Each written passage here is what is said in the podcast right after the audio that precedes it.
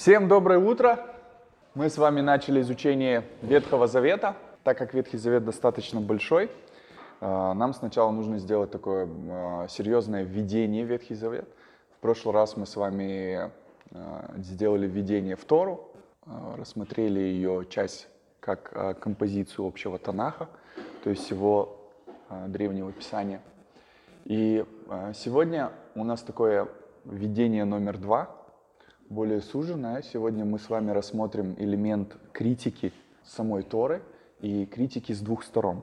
Мы рассмотрим критику авторства Моисея и э, похожесть Торы, э, как говорят некоторые, на закон Хамурапи. То есть э, об этом мы сейчас чуть позже узнаем. Почему в целом я акцентирую на этом и говорю об этом? Потому что это так называемая критика современного века или современного времени – которые люди используют против э, Писания. И, и нам нужно просто это знать, как минимум, чтобы мы могли это отразить, могли это объяснить или что-то сказать, или, так, так сказать, не были застигнуты врасплох. Типа такое, там, если нам скажут там, что-то про Ханур, Ханурапи, мы как минимум уже хотя бы об этом слышали. Потому что претензия на самом деле а, с 1900 года была достаточно серьезная. К сегодняшнему дню, конечно, она уже не выдержала критики, но для людей, которые не осведомлены об этом, э, ну, это некий вопрос. Итак, э, критика авторства Моисея. Если автор не Моисей, тогда нельзя доверять пятикнижию. Заверяют нас порой люди. Или ну, это такое, какой-то внутренний страх – если вдруг Моисей не окажется автором всего Пятикнижия, тогда как ему вообще доверять? Критику авторства Моисея, на критику авторства Моисея есть две позиции. То есть первая достаточно жесткая, что Моисей и только Моисей. И в прошлый раз я вам показывал, что сам Иисус говорит о том, что Моисей был автором Пятикнижия, и не только он. Ну, как пример даже сам Иисус. И поэтому для некоторых людей посягательство на авторство Моисея — это чуть ли не посягательство на веру. Но есть интересные аргументы, которые нам нужно рассмотреть. Итак, так ли действительно страшно, что если мы начнем допускать, что автор не Моисей всего Пятикнижия? Первое, а, кто автор псалмов? Люди чаще всего говорят, что автор псалмов — это Давид. Давид да. Ну, да, но на самом деле, да, большая часть псалмов Давида, но, во-первых, есть неизвестные псалмы, есть псалмы Моисея, есть псалмы а, сынов Кореевых, есть псалм, а, псалмы Асафа. То есть э, автор не Давид. Или, например, кто автор притч? Все автоматически скажут, что Соломон. Но как минимум последнюю главу мы видим, что притчи там не Соломоновы, а двух царей. И о притчах сказано, я сейчас не помню в какой главе, что все притчи собрали мужи Езекии. То есть, а, да, большую часть притч вышли от Соломона, но не так, как они. То есть то, как мы видим, как они расположены, к этому приложили руку уже достаточно после там, Моисея. Или кто а, автор книги царств. Вообще в, в оригинале, ой, в оригинале, в, в еврейском виде расположения книг, там не четыре царств, как у нас, а две книги Самуила. Ну и мы знаем, что явно не Самуил написал четыре книги царств. Поэтому на самом деле авторство э, в этом вопросе не играет такую принципиальную роль. Опять же, там книга Иова, Есфирь, Екклесиаст, Иона. То есть это явно не те люди, которые писали свои книги.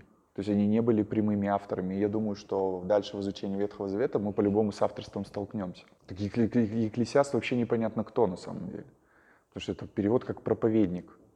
И поэтому был ли это Соломон? Ну, возможно. Но, как вы знаете, всегда есть традиционное э, верование в то, что авторы являются именно вот эти люди. И вот в данном случае рассматривать Пятикнижие Моисеева как авторство Моисеем э, является традиционным взглядом. Итак, начнем с небольших аргументов. Первое.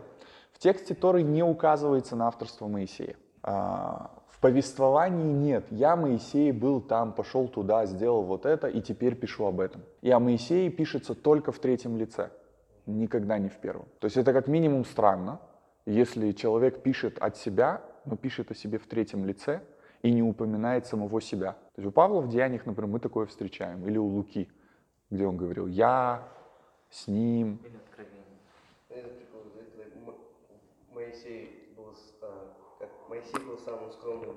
Да, да, кратчайшим пишется. Да, сам о себе еще и в третьем лице. Итак, на- начнем. э, Как со временем повышался градус критики к авторству Моисея? Первым был Таисак ибн Якуш. Какой век? XI век. А, И он указал, что в 36 главе Бытие а, переч- перечислены цари Эдома, живущие после Моисея. Отсюда он сделал такой скромный вывод. Как минимум эти имена были добавлены в книги после его смерти. Или, например, э, что «И умер Моисей». Помните заключение? «И умер Моисей». И считается, что ну, когда уже критику сформировали на это что-то, как Моисей мог сказать о себе, что он умер? И сказали, ну это Иисус Навин дописал. Хорошо. Одни хотя бы говорят о том, что это Иисус Навин, другие говорят, нет, Моисей был пророком, он знал, наперед написал. Вопрос, зачем о себе говорить в будущем времени? Прошлое, прошлое написал, теперь будущее написал. Ну да. Следующий это был Авраам ибн Эзра. Это уже у нас какой век? Ученый, раввин, философ. Да, да. Ученый, раввин, философ занимался математикой, богословием, астрономией, особенно библейской экзегетикой. Эзра положил начало научному изучению пятикнижия. И Эзра на самом деле в большей степени положил такой прям сильный фундамент в сомнениях того, что Моисей был а, автором пятикнижия. И вот почему. В своем комментарии к второзаконию он в заувалированной форме изложил свои доводы, подводящие к мысли о более позднем происхождении пятикнижия. Долгое время его слова не выз- ну, вызывали недоумение и поэтому не привлекли к себе пристального внимания со стороны исследователей. То есть он так аккуратно написал, не претендовал, не махал там перед собой флагом, и поэтому никто как бы сильно на него не обратил внимания. Но это была, как я не знаю, не то что ложка дегтя, но определенная капля, которая повлияла в дальнейшем на много. И вот что он написал. Для нас, и даже когда мы читаем Пятикнижие, мы даже на это внимания не обращали. То есть а, даже на- ну, изучая эти аргументы, мне пришлось приложить небольшие усилия к тому, чтобы вникнуть и увидеть, что он, ну, типа, на что он, что он ударяет. И вот так вот, если быстро это прочитывать, то это слышится как-то так. И если ты, если ты поймешь тайну 12, а хананеи тогда были в стране, и написал Моисей это учение, вот его ложа, железная ложа, на горе Яхвы явится и за Иордан. То есть в целом для простого читателя а, ну, какие-то слова и слова там. Ну, ну как-то ничего в этом привлекательного нету, и Эзра никаким образом это не раскрывал, и поэтому никто на него не обратил особо внимания. Но вот в последующем уже какой век? Это 17 Уже а, Барух Спиноза, философ-рационалист и натуралист еврейского происхождения, раскрыл истинный смысл намеков своего предшественника. За вольнодумство Спиноза был отлучен не просто от синагоги, но и христианские авторы, такие как католики и протестанты в равной мере, они ополчились на его выводы. То есть когда он начал раскрывать эти э, э, доводы Эзры, и не только Эзры, там еще было несколько человек, которые по чуть-чуть. Знаете, это был такой накопительный эффект. И вот Спиноза уже к ш- к 16 век, да, это?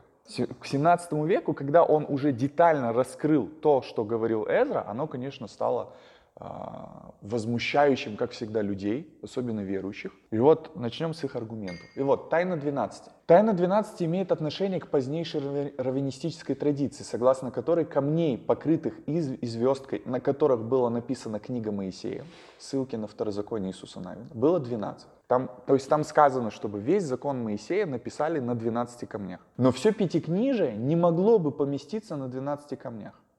Следовательно, следовательно, первоначальная книга Моисея была значительно меньше по объему, чем пятикнижие, которое мы имеем.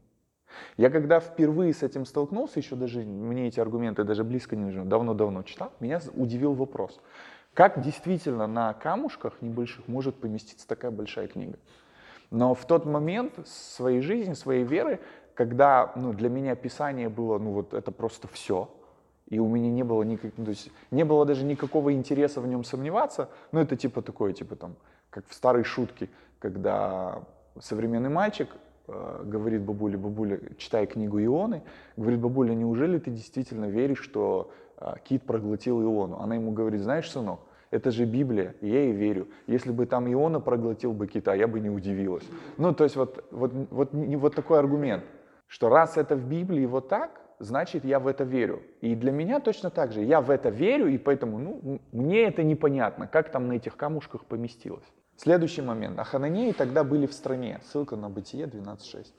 Могла быть написана только после того, как Хананеи уже были изгнаны израильтянами и больше не существовали. То есть через много лет после смерти Моисея.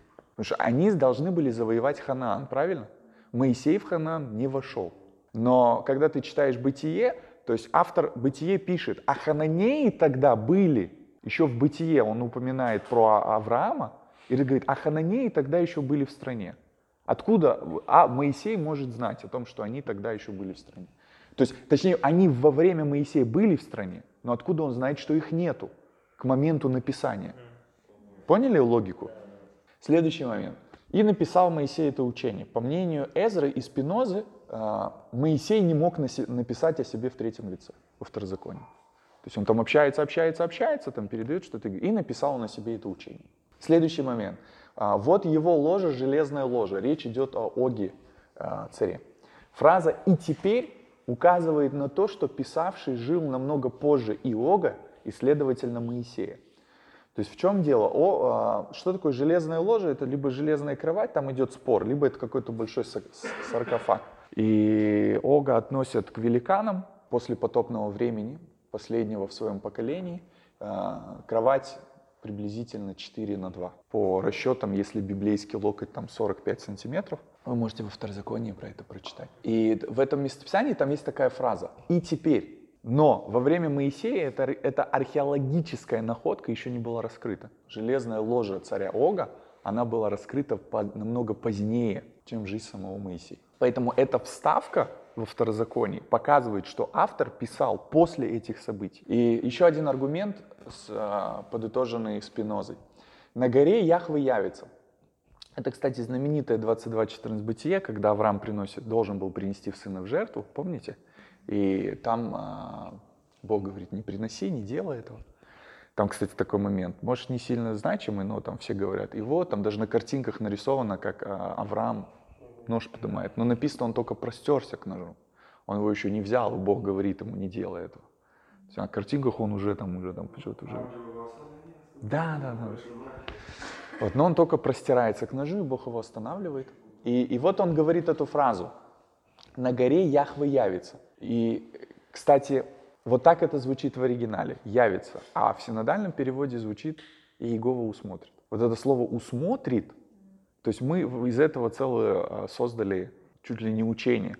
Типа там у тебя чего нету, Господь усмотрит. Иегова Ира, Господь усмотрит. Но вообще там слово явится, то есть там Авраам говори- говорит именно о том, что явится Господь. Там речь идет о Боге, который приходит на помощь в нужный, условно, вот в такой какой-то критически нужный момент, а не то, что Бог для тебя усмотрит все, что тебе там надо или не надо. И вот фраза на, на горе Яхве, то есть это гора Божья, речь идет о Синайской горе, о горе, на которой Бог указывает о жертве. То есть речь о храмовой горе, гора Божья, которая во времена Моисея еще не была определена для храма. То есть автор пишет тогда, когда гора уже называлась на горе Яхве, то есть когда это выражение уже существовало. Но во время Моисея это выражение еще не существовало. Следующий момент за Иорданом. А, Тоже ссылка на Второзаконие 1.1, и она должна означать, что писавший их человек должен был находиться уже в земле обетованной. Моисей же, как известно, обращался к народу, находясь на левом берегу реки, пересечь которую ему было не суждено. То есть вы откроете эту ссылку и почитаете. То есть автор пишет за Иорданом. За каким Иорданом? За этим, ну типа здесь, где еще на стороне Моисей, но он пишет именно за Иорданом на этой стороне. Это достаточно интересно. То есть откройте ссылку и повникайте в это. И вот я и думаю, почему на Спинозу не обрати... Ой, на Эзру не обратили внимания, потому что нужно было прям серьезно в это вдуматься. И если бы он, если бы он это объяснил, тогда бы он получил шквал, шквал негатива на себя. Итак, вывод кажется очевидным. Моисей имеет непосредственное влияние на Тору. То есть мы, мы не можем сказать, что Моисей не писал. Он ее писал. Он ее писал. Но нет оснований утверждать, что дошедшее до нас пятикнижие в том виде, в котором мы имеем, оно было полностью написано только Моисеем. То есть, скорее всего, оно наполнено не просто вставками, а большим дополнением, потому что оно большое, оно на 12 камушках не поместилось.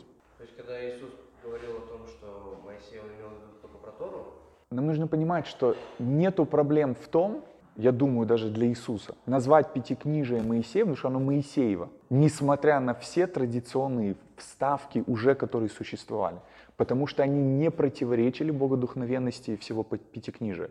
Поэтому к нему и относились, как ко всему пятикнижию, написанному Моисеем. Поэтому э, Христу не имело, я думаю, значения вклиниваться в это и говорить ему, знаете, они все Моисей написал. Смысла в этом никакого не было. Я бы сказал, что и для нашей веры это не имеет тоже никакого смысла. Просто вопрос, первое, в критическом мышлении, второе, то, что это то, что будут задавать как вопрос люди, типа, которые есть аргументы, показывающие на то, что не все мы книгу, не всю книгу мы, не все пятикнижие написал Моисей. И когда тебе этот вопрос зададут и покажут тебе аргументы, на твою-то веру это не влияет никак. То есть для меня вообще мне без разницы, кто это написал. Но для какого-то человека это имеет значение. И, соответственно, мне нужно с ним вести диалог на том уровне, на, на том, на то, что ценно для него, а не то, что ценно для меня. Никто не знает точно, какой была Тора, ее вид и объем во времена Моисея. Ее вид и объем во времена Моисея нам неизвестен.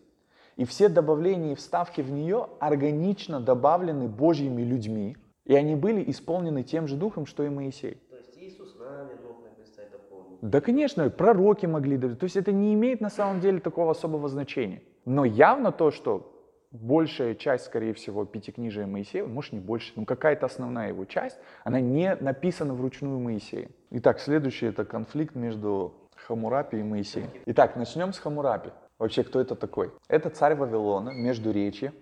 Междуречье — это между Тигром и Ефратом. Э, Это современный Иран. Э, Ирак. Ну, они там все рядышком.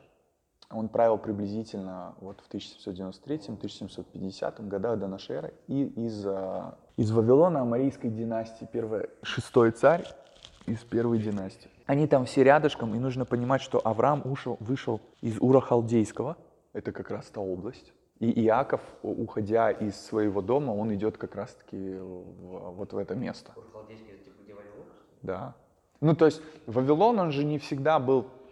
Вот именно при Хамурапе Вавилон достиг своего такого некого апогея. Это сам он типа, развился в большей степени территориально. Я, кстати, забыл, хотел на карте показать, как это выглядело. То есть и Хамурапи, как царь, на это очень сильно повлиял. И был достаточно хорошим полководцем, воином, который смог условно объединить а, на то, что ближайшие государства, которые были разделены, они стали вот такой одной большой империей. А каких кровей был Авраам? А, Они все семи, семиты от поколения Сима. Ну, там было разветвление. Сейчас, ладно, может, к этому придем. Давайте несколько моментов о Хамурапи. Первое. Хамурапи для управления своим народом узаконил правовой кодекс, который и назван законом Хамурапи, к которому мы сейчас придем. То есть он, на самом деле, он был не первым. А, До него существовали еще несколько кодексов, об этом я чуть позже скажу. То есть что, что, что, в чем суть этого кодекса? В том, что они описывают а, правовые законы, как, как, как, как должны жить люди. А, Его имя правильнее произносится как Хамураби. И, кстати, если вы будете в гугле на английском писать, то там будет не Хамурапи, а Хамураби. То есть это его правильное значение. Вот эту ссылку я не успел до конца проверить, поэтому я ее не утверждаю. Но один из э, раввинов говорит, что Хамураби был учеником Эвера, а тот был учеником Ноя. Правление э, Хамурапи — это приблизительное правление периода патриархов, плюс-минус. То есть Авраам, Исаак, Иаков. Либо прям еще... э, Авраам, скорее всего, был до. Просто я за лет, лет- летоисчисления не могу что-то гарантировать. Там есть несколько вариантов летоисчисления событий. Плюс-минус, но они все рядышком. Он мог, э, Авраам, жить до чуть-чуть, либо во время, либо он жил до... Скорее всего, он жил до лет на 300, наверное. И так как они... Их, у них общий об- отец, это Сим, то есть они семиты, что Хамурапи, что Авраам. Авраам по иудейской традиции, по еврейской есть интересное на это замечание, он был не просто мужиком, который ходил там по, а, по, по будущей Палестине, так называемой, по хананской земле. Он был серьезным влиятельным учителем. И не только он, но у них были школы, которые, в которых они обучали о, вообще о жизни, о вере. И, скорее всего, Авраам повлиял на то, что Хамурапи узаконил как кодекс, правовой кодекс. И Иаков, когда уходил, он уходил именно в эту область. А, кстати, после, когда Авраам ушел из Ура Халдейского, потом он еще пришел в Вавилон, побыл там, и потом пошел двигаться дальше. То есть, возможно, было сильное влияние на эти места. Итак, что такое закон Хамурапи? Вот так приблизительно выглядит э, стела. А, Ее размер 2 метра, а, шириной где-то почти в полтора метра и объем такой конусный, похож на, на палец. Сверху Хамурапи получает от бога солнца Ша, Шамаша а, как раз-таки этот закон, о котором мы сейчас будем говорить, и в чем, в чем вообще вопрос, при чем здесь Хамурапи и, и Тора, и в чем проблема. Вообще есть несколько кодексов, помимо Торы, потому что Тора это тоже определенный кодекс, и помимо Хамурапи были еще шумерский и акадский, о них мы говорить не будем, они были чуть а, ранее, чем Хамурапи. Просто дело в том, что когда нашли эту стеллу в 1901-1902 году, это произвело определенный серьезный резонанс. И почему? Потому что за несколько веков, за 300 лет до получения Торы, Хамурапи узаконил свой правовой кодекс за 300 лет. Эта стела с его правовым кодексом существовали до Торы. И вот она, археологическая находка, вот так выглядит э, вблизи. Это черный кусок диорита высотой 2,25, на котором высечены клинописью законов Вавилонского царя. Он был найден французскими археологами в 1901-1902 году при раскопках в древних Сузах на территории Ирана. Итак, в чем проблема? Критики Библии указывают на явную схожесть закона Моисея и закона Хамурапи. Тем самым они утверждают, что Моисей просто-напросто плагиатор, а не вдохновленный Богом пророк. И вот смотрите, какие есть интересные схожести. А, я прям, ну, на самом деле, там можно было бы каким-то одним большим уроком разбирать закон Хамурапи, его схожести и различий с Торой, но начнем хотя бы по чуть-чуть, хотя бы знать это. В чем схожести? Во-первых, казуистический стиль. Слово нам казуистический особо не имеет значения, не будем его разбирать. Суть в том, что и, и закон э, Моисея, и закон Хамурапи, они написаны в стиле «если, то будет». Что там, что там. Потом политические законы, которые в целом состоят из запретов. И то, и то. Третье, что очень схоже, это защита слабых слоев населения. Четвертое, это запрет взяток э, и несправедливого суда. Пятое, многие схожие постановления. Там на самом деле очень много схожих постановлений. Помните, когда вы читаете, там, например, там, если там сын, например, ударит отца, и какое-то постановление. И если там сын вот это, и вот такое постановление. И вот таких схожестей очень много. Ну, например, э, око за око. Сейчас мы еще об этом поговорим. То есть он и там, и там присутствует. Схожести очевидны. Возможно, это связано с общим семитским корнем и общей культурной традицией Ближнего Востока. Один корень учения повлиял на все двуречие, и нет ничего удивительного в том, что права Древнего Ближнего Востока содержат в себе некоторые принципы, имеющие универсальное значение. Что нужно понимать, что у Хамурапи не было из, э, в своем, своей вот этой стеле а, не было истории, как все, как все произошло. Уникальность Моисеева закона в том, что он не начинает просто свой закон. Он начинает прямо от начала, подводя людей тому, вот к этому самораскрытию Бога. То есть это одна из больших уникальностей. Вообще, а, конечно, у Вавилона тоже есть а, свое представление о, о появлении Земли и о потопе. Есть знаменитая история некого Гальгамеша – которого тоже часто, кстати, может быть, мы еще когда-нибудь где-нибудь об этом поговорим. Это интересно знать, особенно когда это бросают в наш адрес, говоря о том, что там типа, вот вы там говорите, что только там типа Ной, Ной, а вот у Гальгамеша это тот же Ной, вавилонского типа, и вот там по-другому история рассказана. С чего вы взяли, что именно правильная история у Моисея?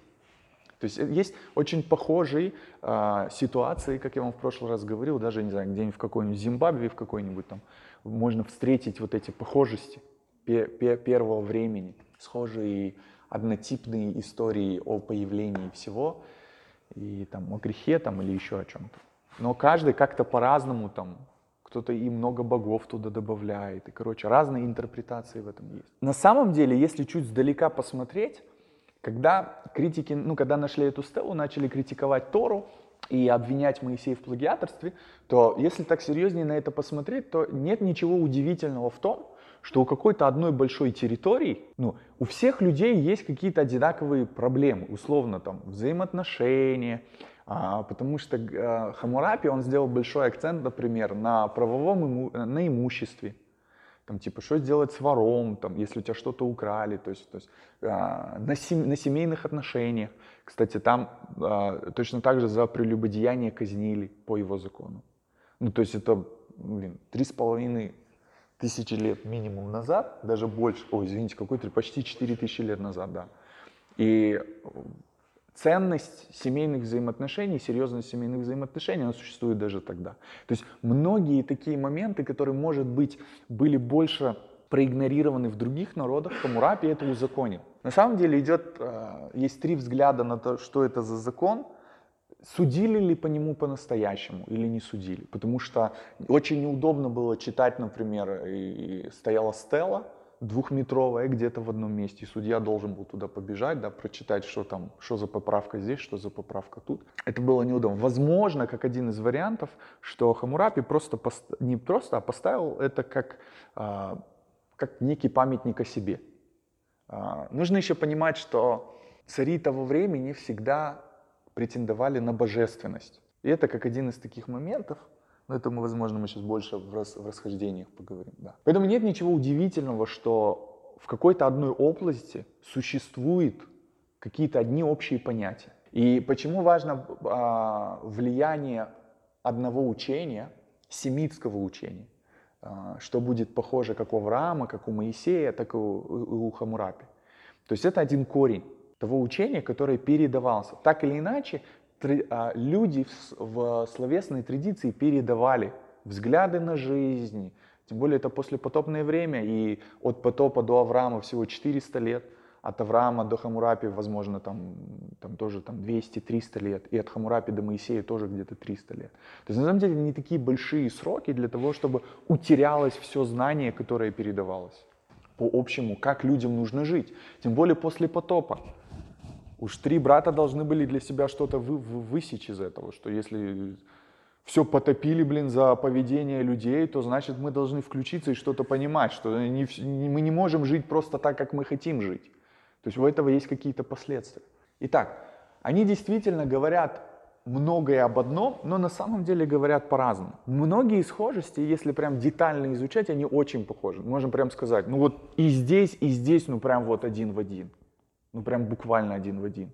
Даже интересно, что э, история, когда Иаков благословляет перед смертью своих детей, он забирает первенство у Рувима, если я не ошибаюсь. Да, первенство у Рувима, передавая его другому. И, и там такой сложный текст, и там написано за то, что он, э, типа, не помню как, открыл ложе отца жены, да, одной из жен Иакова, то есть там такой сложный текст, в принципе, там он спорный даже для раввинов, там разные взгляды на это, но он, скорее всего, переспал со своей мачехой или там с одной из жен своего отца, и за это его э, Иаков лишает первенства.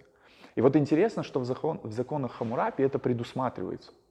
И, и поэтому неудивительно, что Иаков, который прожил часть жизни Вавилона, зная эти законы, которые общие для всех. Кстати, для евреев это до сегодняшнего дня такое, такое, такое, такое, такое установление, что ты подчиняешься тем уставам, э, условно, тем законам той страны, в которой ты живешь.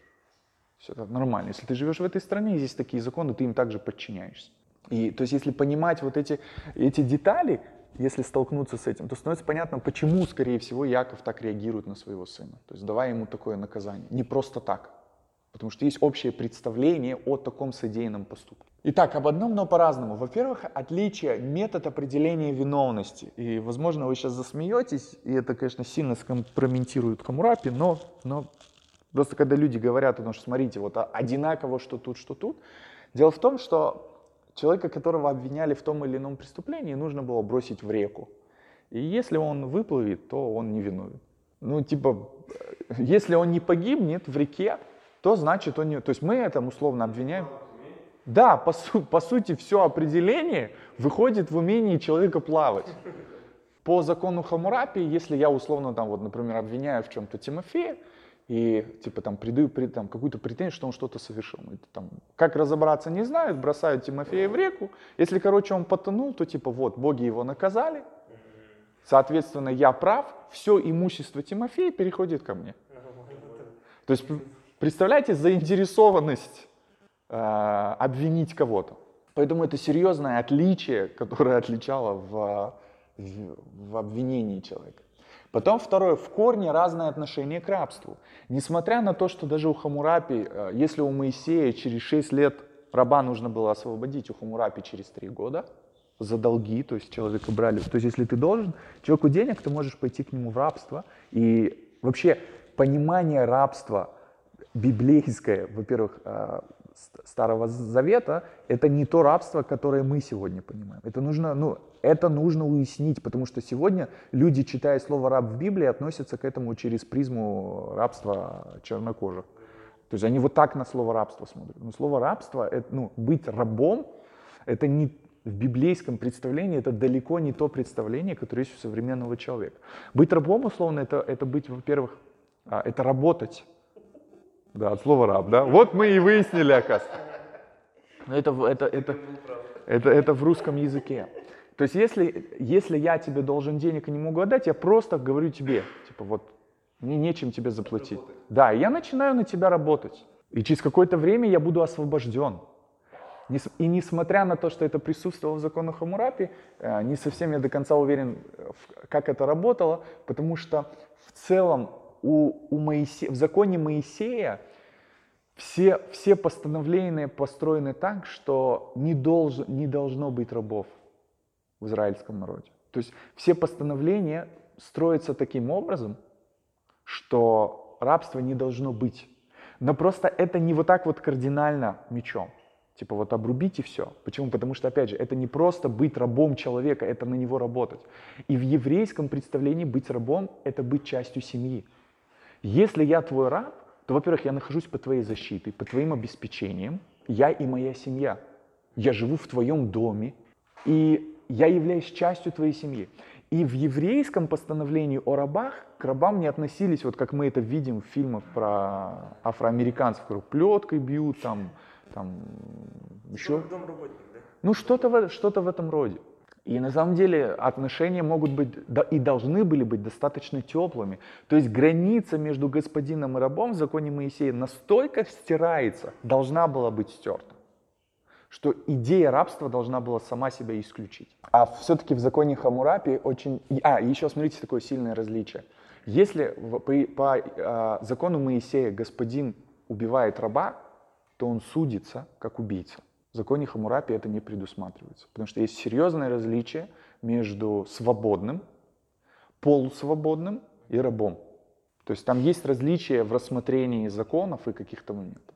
В случае с Моисеевым закон, закон равномерен для всех. Независимо ты раб или господин, твой неправильный поступок тому или иному человеку будет одинаково рассмотрен со всех сторон. А, итак, знаменитое око за око. А, у Хамурапи это буквальное значение, и так буквально делали.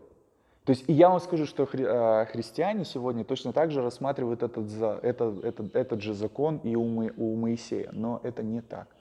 Потому что в законе Моисея речь идет о компенсации, а не о буквальном покалечивании друг друга. То есть если я каким-то образом повлиял на то, что ты там лишился того или иного органа, я должен его компенсировать. И в зависимости от того, там, если ты художник и пишешь правой рукой, и я там сделал что-то, что ты остался без правой руки, это не будет также оцениваться, что если ты остался без левой руки, потому что ты можешь продолжать работать. То есть левая рука тебе не нужна в твоем, в твоем заработке и обеспечении семьи, как правая. Соответственно, это рассматривается, компенсация будет разная.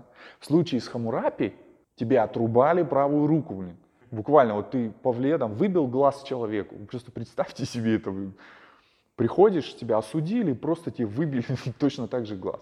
Интересно, что различие этих законов, еще я, кстати, здесь не написал в том, что закон Моисея, он отдельно рассматривает порчу имущества и жизнь человека, и там преступление против человека. У Хамурапи нет этого. Или, например, у Хамурапи такой момент, если я убил твоего сына, то ты имеешь право убить моего сына, не меня, а моего сына. То есть ты забираешь равномерную цену. И, естественно, в законе Моисея даже такого близко нет. Итак, а, око за око, зуб за зуб идет речь не о буквальном применении, а о компенсации, о принесении. Это вот этот момент, знаете, христиане уже развили вот это типа «извините, э, я виноват, я так больше не буду», и человек думает, что это суть покаяния. Но никогда в библейской идее не было, что суть покаяния это вы извините, я так больше не буду. Мы тебя извиняем, но теперь тебе нужно, твое покаяние это то, что ты компенсируешь нанесенный ущерб. Ты не можешь просто у меня что-то сломать, условно испортить, и, и, и остаться на этом на слове, взять мою машину, разбить ее, а потом сказать, брат, ну прости меня, Христос же простил нас. То есть вот, вот, к сожалению, люди развили вот эту идею, но это неправильно. Покаяние как раз-таки заключается в том, что ты компенсируешь, в этом и есть твое простить. Понятно, что есть вещи, которые, может быть, ты не можешь компенсировать, но это уже, ну, или, э, но это не говорит о том, что этого достаточно, что ты можешь просто сказать, извините, ну, мы тебя извиняем, но ты должен решить то, что ты совершил. Хорошо, мы тебя прощаем, но компенсируй теперь эту проблему. Да, я могу тебя простить без компенсации, но это мое право, не твое право. И потому что идея компенсации, она существовала всегда, это библейская идея. Итак, убийство, э, различие, например, убийства человека быком. Разница между законом Хамурапи, что, ну, типа, бык убил, ну, убил и убил. А, а вот в законе Моисеева бык осуждается на смерть. Почему? Потому что если закон Хамурапи это более такой какой-то, знаете, юридические постановления, которые должны регулировать просто жизнь человека, какие-то его моменты, то в законе Моисеева Бог открывает суть того, что жизнь человека священна. И жизнь человека больше, чем дом, машина или что-либо другое, она не может рассматриваться в одинаковом варианте. И поэтому бык обвиняется в, то, в том, что он убил человека. То есть э, и бык несет за это наказание. И не только бык, но и хозяин быка. Там у Моисея есть такой интересный момент, что если хозяин, то есть если бык просто неожиданно кого-то забодал, то э, я не виноват в этом. А если это не первый раз, то я буду нести за это ответственность. Я не могу, ну это же бык. Ты видел, что этот бык кого-то калечит и что-то делает. Твоя ответственность была, ну убей этого быка. Потому что жизнь человека священнее, чем твой бык или твое имущество или, что, и, и, и, и что-либо подобное. Пятый момент это об одном, но по-разному, что Синайский кодекс, он не разделяет отношения с Богом и обществом. А в случае с Хамурапи там не рассматривается никаких человека-божественных взаимоотношений. И цель Синайского кодекса – это то, чтобы человек явил славу Бога. То есть все вот эти условно постановления Моисея, Бог говорит, чтобы вы были, вы, я вас отделяю от всех народов, которые вокруг вас, чтобы вы были иными. То есть даже эти законы, да, многие эти законы, которые есть у Моисея, они универсальны. Вот слово «не убей», оно, оно не убей, что до Моисея, что после Хамурапи, что до Хамурапи, независимо ничего. Это универсальный закон, не убей. Понятно, что он будет присутствовать у разных народов, в тех или иных каких-то плоскостях. Но вот идея в том, что божественное откровение, которое получает Моисей, оно как раз-таки и отделяет все вот эти кривизны, которые есть у других народов, где Бог свое окончательное понимание этих вещей открывает Моисею, и который расписывается через закон Моисея, где Бог становится, э, ой, где Бог открывает, что человек, он, он типа, он управляет миром в плане земли, он во главе всего этого, и жизнь человека священна. То есть она открывается через Синайский э, закон, потому что он урегулирует взаимоотношения всех людей более-менее на один уровень. В случае с другими кодексами такого нет. Мы почти заканчиваем. Несмотря на схожести между кодексами, разница показывает нам ключевое различие. Похожести не плагиат Моисея, а универсальные истины. А разница — это и есть корректировка Бога через вот это откровение синайское — корректировка Бога в искаженном людьми мышлении. И в случае с Хамурапи точно так же. То есть его закон, он также был искажен, хотя имел какой- какой-то общий семитский корень а, правильных каких-то моментов. То ли это было влияние Авраама, то ли это было влияние Ноя, так или иначе. Но Бог делает свою окончательную корректировку. У этих народов вот так, а у вас не будет этого, но будет вот это. Все, конец.